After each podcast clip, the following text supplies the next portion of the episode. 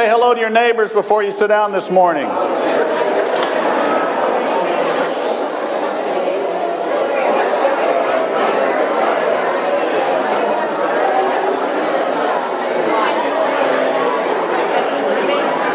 sir. Hey, how are? Good, good. Did you get your gift? I did. Thanks Good. so much. Good.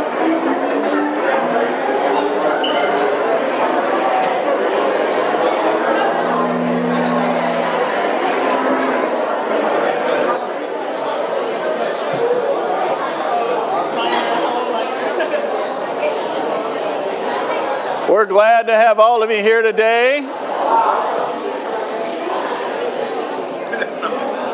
Thank you much for being a part of our services.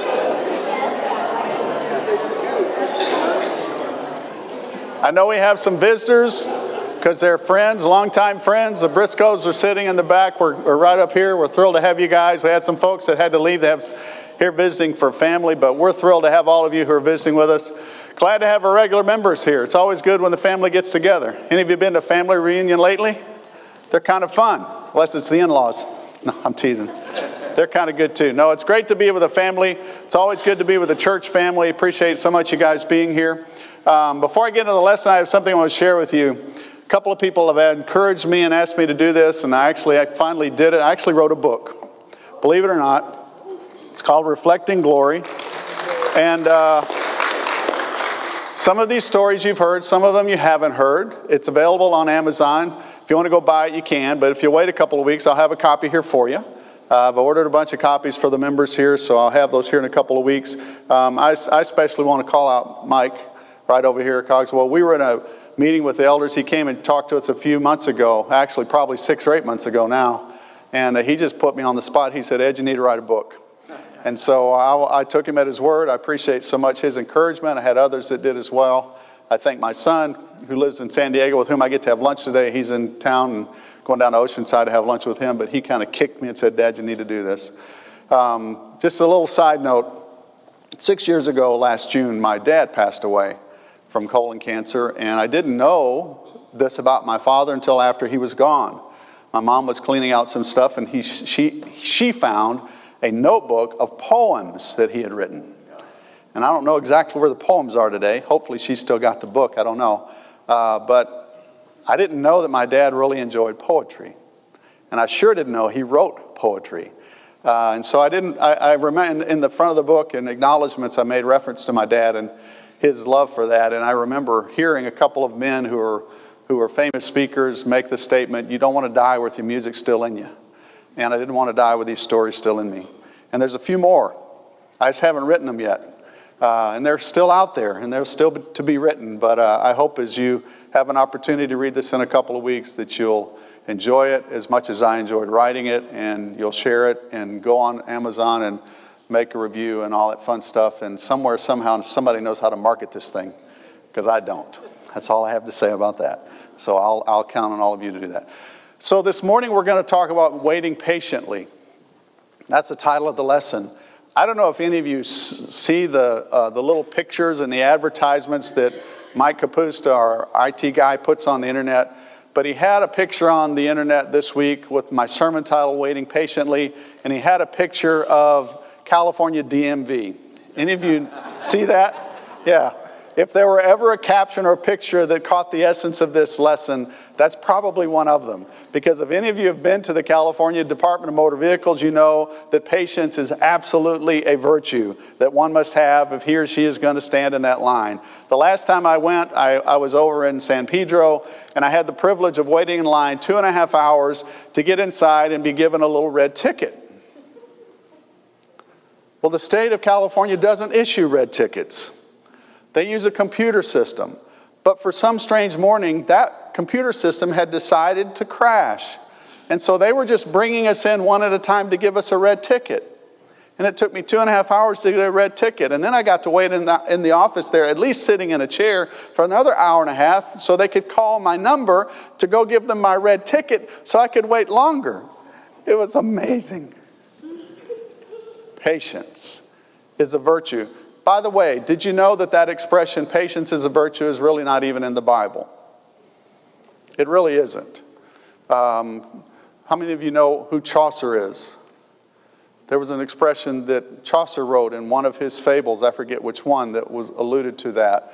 And there are a couple of other guys from the early, mid to late 1300th century that wrote something to the essence that patience is a virtue, but it's not exactly in the Bible that way. But I think once you see what we're going to chat about this morning, you realize that even though that expression, patience is a virtue, is not in the Bible, I think you'll be able to embrace it well enough to know that it truly, patience is a virtue that it would be better if all of us had more of than less of. I learned a long time ago, though, that if you're going to ask for patience, you have to be careful for what you ask. You do know that, yes? Because when you ask God for something, especially if you ask Him for patience, guess what He gives you? Trials and tribulations. Because the only way one will ever learn any patience is if you go through stuff. That's it. The only way you and I can ever get stronger at anything is if we work in something that makes us stronger. I, uh, I my next door neighbor uh, came home from a, he's been gone about a week and a half, and before he left town, he left uh, a 40, two 40 pound little hand, I don't know what you call them, hand weight barbells. They're not barbells, but they're, yeah, whatever they are. I don't use them often enough to know what they're called. But he left two 40 pounders and two 20 pounders sitting outside, and so I put them away for them because they were doing a little inspection. I didn't, so I put them away. I saw them this morning. I said, "Oh, by the way, I, I, I moved your, your barbells and I put them in the locker." And he grabbed my arm. He said, "Oh, I can tell." I said, "Yeah, that 20 second workout did me a lot of good." I used to go to the gym. I did. I used to go to the gym in 1992. I went to the gym. A guy that was going to church with us, his name was Tim. He was a pilot with Delta. Uh, we call him Captain Safety, and that's a whole other story about which I should write someday and put in a book, to be honest with you. But nonetheless, Tim and I would go to the gym, and I actually, I actually really did start getting a little bit of firmness here. And then I quit. And it just went away. And I've tried a time or two since, and it just doesn't. But see, the only way you and I get stronger in anything is to do that which makes us stronger. So patience truly is something, if you want more of it, you just better be ready for what God gives you. Because He's going to give you circumstances and situations in your lives that will allow you to experience the joy and the wonder of learning how to be patient. That's just what God does. He doesn't just open up our brains and pour something in. He allows us to experience things and to grow in things and to become mature in things so that as we grow older, we truly, God willing, do become a little wiser and we're able to relate to things just a little bit better than we used to. I reminded you last week that in order for our minds to ever clear themselves, sometimes we have to be still. In the same way that muddy water can only be still when it's can only be clear when it's allowed to be still, you and I need to be still at times.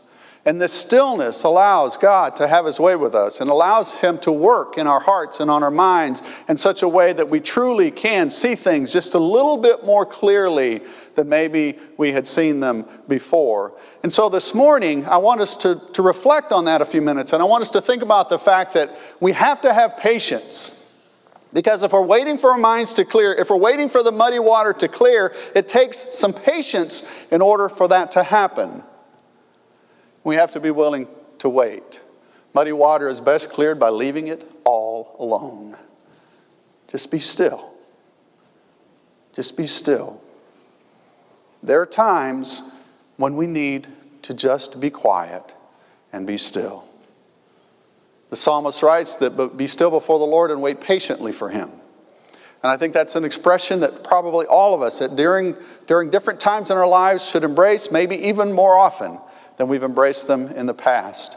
The psalmist writes several things about not fretting in this passage in Psalm 37 because there's something about fretting and worrying and being concerned and over anxious about things that seems to have this interference with the ability to be still.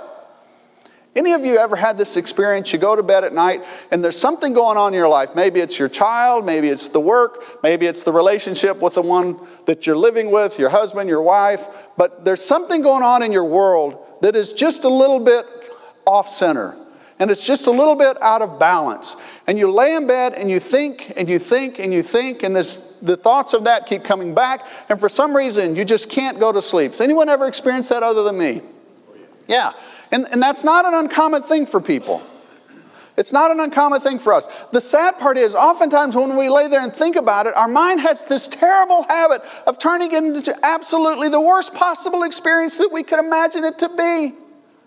Have you ever had the thought about, you know, as, as you, especially those of us who've been married for a long time and we're growing older together and we think about losing our spouses someday because guess what? We're all going to get older and one of these days we're going to pass away. Have you ever wondered what that might be like? And then, and then all of a sudden you think, oh, there's a terrible car wreck.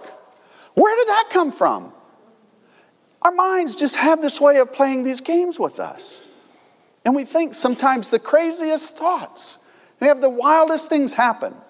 And so the psalmist encourages us not to fret about things. He says, Do not fret because of evil men or be envious of those who do wrong, for like grass they will soon wither. Don't fret when men succeed in their ways, when they carry out their wicked schemes. Don't fret when men succeed in their ways, when they carry out their wicked. Did I write that twice? I did that really well, didn't I? Don't worry about the other stuff. I learned a long time ago. I don't know if this is biblical. But I learned a long time ago this is my belief about people that are wicked, that do horrible, no good, very bad things, but it seems that everything in life goes their way. I've decided that God lets good things happen to bad people because He knows what's coming. He controls Judgment Day. You know what I'm getting at? There's going to come a day when those who seem to have everything in the world going great for them, but who have totally and completely rejected God, they're going to have to stand before God. And they're going to have to give an accounting for all of the things that they've done. And if they haven't accepted Christ, there's this thing that God is going to say Depart from me. I never knew you. And He's going to cast them out. Where there'll be this thing called this weeping and gnashing of teeth, and it's a horrible existence and it's a horrible experience for the rest of eternity. These people are going to be out there. But in this world, they had it made. They had it made. And I think sometimes, this is just me, this is just me, this is not biblical necessarily, but I'm thinking God is such a merciful God. He's allowing them to have a great life here because He knows what eternity has to hold for them. Ever been there?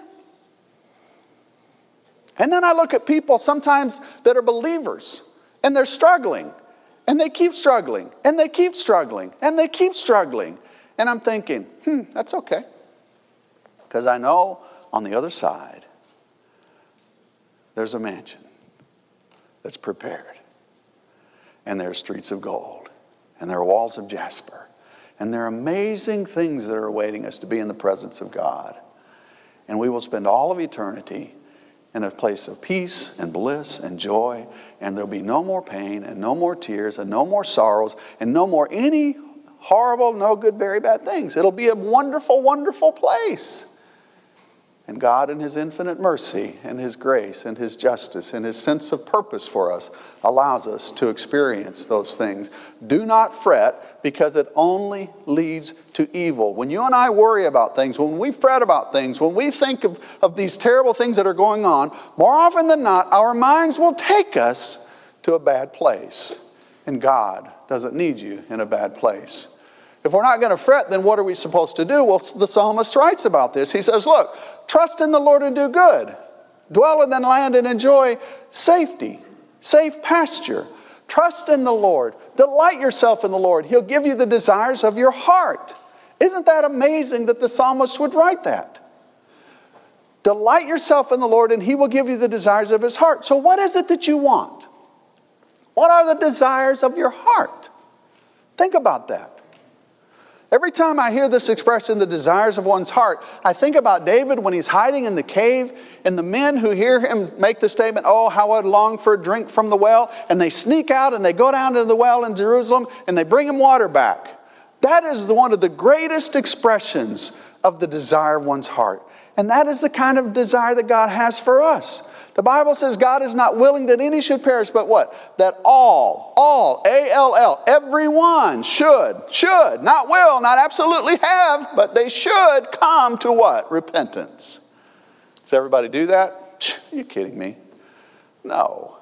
But it is the desire of God's heart that all would come to repentance. He wants you to come to repentance. He's like, he, he treats all of mankind like the story of the prodigal son. He is standing and he is waiting and he is looking over the horizon, waiting for you to come home.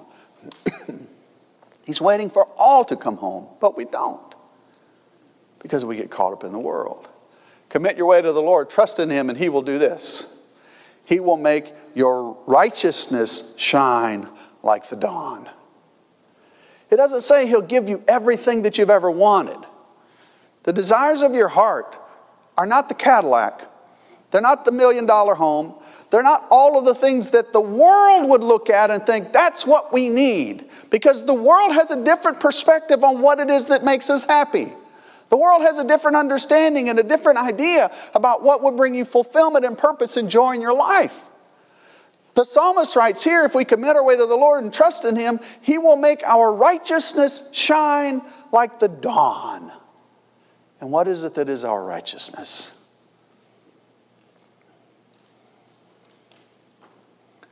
The greatest essence of our righteousness is Jesus. Because if it were not for Him, none of us would have righteousness. If it were not for His sacrifice and His blood that was shed on the cross, none of us would have the opportunity to come before the throne of God, however mildly or boldly we choose to come. It is His righteousness that makes us righteous, and it is only through His righteousness that we are righteous. God will make our righteousness shine like the dawn. When you and I trust in Him, when we delight ourselves in Him, when we commit our way to Him, then all of a sudden, amazing things begin to happen. Amazing things take place in our lives. and it's not the stuff, it's not the physical, material things that we can put our hand on that He's talking about. It's the fact that when we do this, when we trust and place our delight in Him, then God shows up in amazing ways, and His Spirit shows up in amazing ways, and all of a sudden we have the opportunity to be the righteousness that shines like the dawn because Christ is living through us through His Spirit, and that comes out of us, and it shines, and it leads other people to the light. When you and I think about our lives and our walk, God asks us to be still. He asks us to be patient.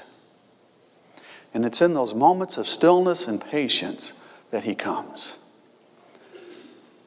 Most important thing that He says in this passage is to be still before the Lord and wait patiently for Him. It's the most important thing. But that is so much against our psyche sometimes. It's so much against how we have been trained and how we have been taught and how we've been educated to conduct ourselves and to act and to work in this world. But if we're not going to fret, then what would we do? If we're not worried and anxious about the things in the world, how is it that we should live? And the psalmist tells us be patient, be still before the Lord, and wait on Him, because great things can happen. If the Lord delights in a man's way, he makes his step firm. Though he stumble, he'll not fall, for the Lord upholds him with his hand. The psalmist says, I was young and now I'm old, yet I've never seen the righteous forsaken or their children begging bread. They're always generous and lend freely. Their children will be blessed. I've been blessed over the last 15 years to make dozens and dozens of trips into Baja, Mexico. And there are a couple of things that have always impressed me about going down there. Number one, I don't care where you're at, I don't care what city you're in, whatever church group that you're meeting with, they're absolutely some of the happiest people in the world you'll ever want to be around. And when they show up at the church and they come to hang out with us, it is truly a blessed experience. Not because I'm there, because they're there. And because of the joy that fills their heart, fills the place. That's just who they are. Now, I want you to realize, though, that, that very, very few of them who live down there live anything remotely like you and I live, as far as their actual physical dwelling places. You, you get what I'm saying? They don't have the same kind of houses there. There are very few homes that are built down in Baja that look like anything that we live in. They don't have the, the same incomes that we have. They don't have the same clothing styles that we have. they definitely don't have the same eating habits that we have. They eat at home, they eat a couple of meals a day.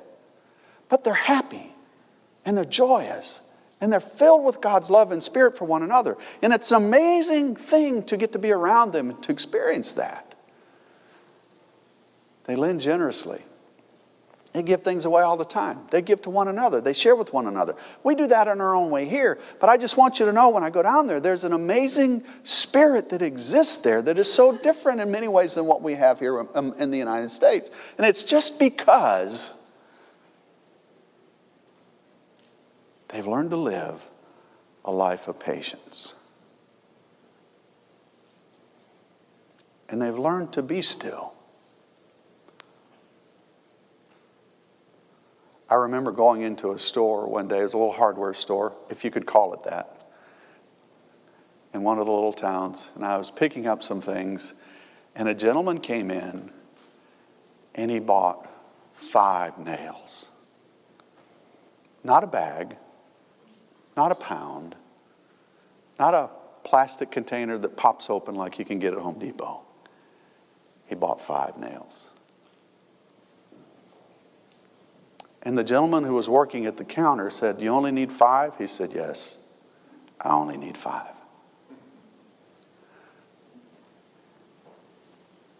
And you know what I thought about? I wonder how long he's only needed five. I wonder how long he's been saving to get a few pesos to buy five nails. That's almost unfathomable for us. Because if you and I need anything, we just go to the store and we buy a bag of stuff. Lynn and I went to, what was the store yesterday we went to? Sam's, Sam's Club, that's it. I wanted to say Smart and Final, but I knew that wasn't right. We went to Sam's Club. And they hit me up for another 45 bucks just so I can get in there for the rest of the year. And we're walking around and, and, and we kind of have limited quarters and limited space, and we're looking at all of these things that you can buy, and we didn't buy hardly anything to take home and eat because it's in such large quantities, we wouldn't know where to put it, if, if you get what I'm saying. But I've never gone in a store and bought five nails. Patience is a learned value. Being still with God is a learned experience. I remember when I was a child, there was a brother who preached in Indianapolis, Indiana, who could basically quote the entire Bible. You could read a verse of scripture anywhere in the Bible, Old or New Testament, and he would quote the three or four verses before and after. That blew my mind. I remember him being asked, How were you able to do that? And he said, I read it a lot. When my dad was still alive, one of the years that he, he would always go to the Freed Hardeman lectures, and I went one year with a gentleman from Atlanta was there. We went over, and I was there. And some of you may know the name Brother Tom Holland. Tom taught at Freed Hardeman for years. He taught at Lipscomb for years. He was a preacher in the Middle Tennessee area all of his life. I, I think he's still there in, in the Nashville area. But I, stood, I was sitting in the balcony of the auditorium and I watched Tom Holland walk to the, to the podium and he had a Bible and I saw him bring the Bible and he, and he laid it on the podium just like that. And then he began to preach from the book of Ephesians. And he quoted, I had my Bible and I was open to Ephesians and I followed him and he quoted the entire book of Ephesians and he never, he, he never opened his Bible but he quoted the entire book. And I wondered, how did Tom do that? And I'm guessing it's because he read a lot. I'm guessing it's because he probably didn't watch TV too much. And he probably didn't do a lot of other things too much. He committed himself.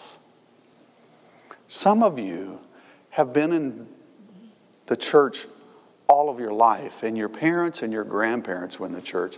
And I suspect that some of you probably have had conversation with a parent or grandparent who was living their life before televisions came out and before radio really took over the world and, and all that they had to do in the evenings was sit around and read anybody have a conversation with a grandparent something like that there wasn't much to do except read. Isn't it amazing how well our previous generations knew the Word of God?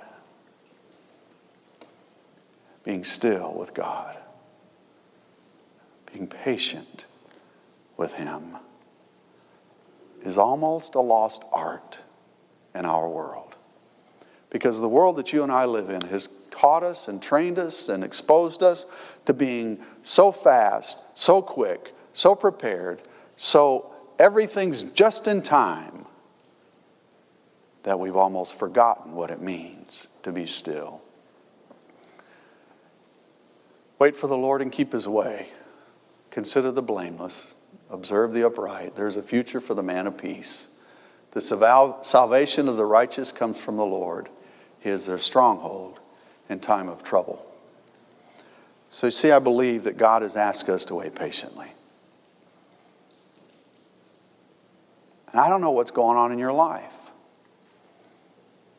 But I invite you this week to just step back from the busyness of the world, to step back from the onslaught of the media, social media, broadcast media, all, just step back from all of that and turn it off and find out what it might be like to be silent and to be still and to wait patiently for God. I'm reading some interesting articles that are cropping up about the millennial generation. I read an article just recently that an individual has purchased, I think, the LA Times. And the reason that individual purchased the LA Times is because he believes that very soon millennials are going to want to hold paper again, which I find comforting in a way.